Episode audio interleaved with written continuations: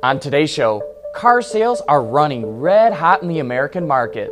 The VW scandal won't hurt the company's racing efforts, and VW has come up with a solution to fix its diesels in Europe. All that and more coming right up on Autoline Daily.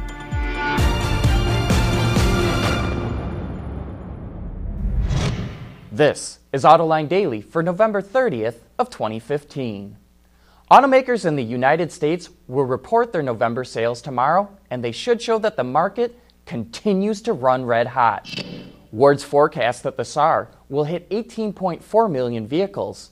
It says sales should hit 1.3 million cars and trucks, up 3.2% for the month. But when adjusted for the daily selling rate, it says they should be up 12%.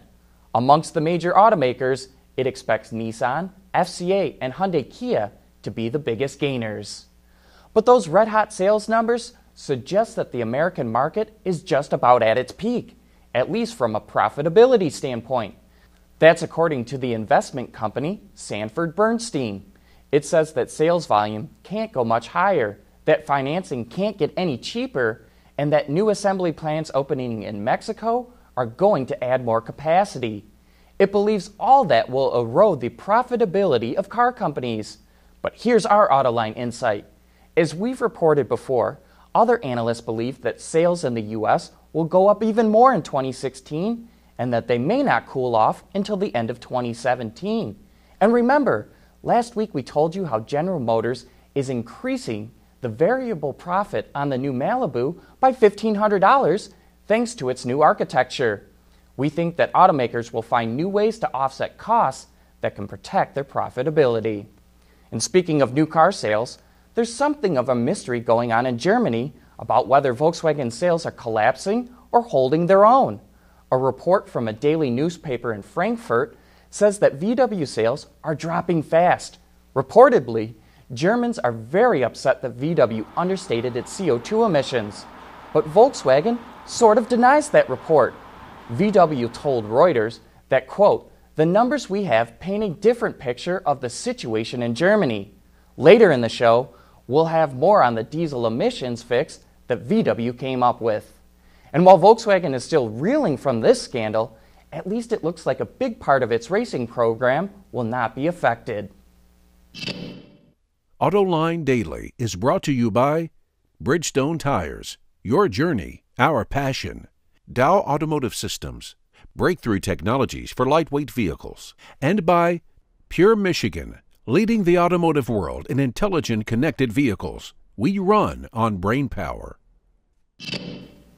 Dieselgate has rocked Volkswagen's universe, and some feared its racing efforts would suffer. But Audi just pulled the wraps off its brand new LMP1 race car, the R18. Although we are seeing some cost cutting efforts, as both Porsche and Audi will only field two entrants instead of three in the Le Mans 24 hours. The new race car is still a hybrid that relies on diesel engine technology. But rather than stick with a mechanical flywheel for energy storage, the R18 will switch over to lithium ion batteries. Audi says this is the most powerful and efficient race car it has ever built, and it's sure hoping that translates into wins at the racetrack. Last year's defeat at Le Mans was only the third time since the year 2000 that Audi lost the race. We've seen Porsche continually roll out new parts for its classic cars a great way for any automaker to drum up some extra cash, especially Porsche, with more than 70% of the cars it's ever produced still on the road. But now, for the first time, Porsche is bringing service, workshop, and sales exclusively for its classic cars under one roof. The first Porsche Center just opened up in the Netherlands, but there are plans to open an additional 100 centers around the world by 2018. Coming up next, Volkswagen came up with a way to fix its diesels that looks like it came out of a J.C. Whitney catalog. For the people at Dow, racing is a sport and a science. We enjoy one and learn from the other. But like most competitive people, we like winning at both. This is the human element at work. Dow. Volkswagen has come up with a solution to fix its 1.6 liter and 2 liter diesel engines in Europe. The 2 liter diesel will receive a software update, which should take half an hour to complete. In addition to a software update, the 1.6 liter diesel will be fitted with what it calls a quote flow transformer. It's a plastic tube that sits directly in front of the mass airflow sensor on the engine.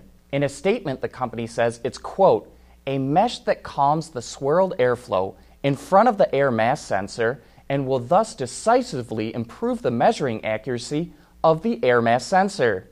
VW expects that fix to take less than an hour. The new measures have been approved by the German Federal Motor Transport Authority, and the company will start fixing the engines in January. VW will also submit a fix to the Federal Motor Transport Authority for its 1.2 liter three cylinder diesel at the end of the month. Boy, here we thought it was technically difficult to meet emission standards. And it turns out all you need is a plastic tube. Will wonders never cease? We have a great Autoline After Hours coming up Thursday. John and Gary will be out at the media launch for the new Nissan Titan. Has Nissan finally cracked the code to figure out how to get Americans to buy its pickup truck? Tune in Thursday to get some of the best insights as to what's really going on in the global automotive industry. And with that, we wrap up today's report. Thanks for watching. Please join us again tomorrow.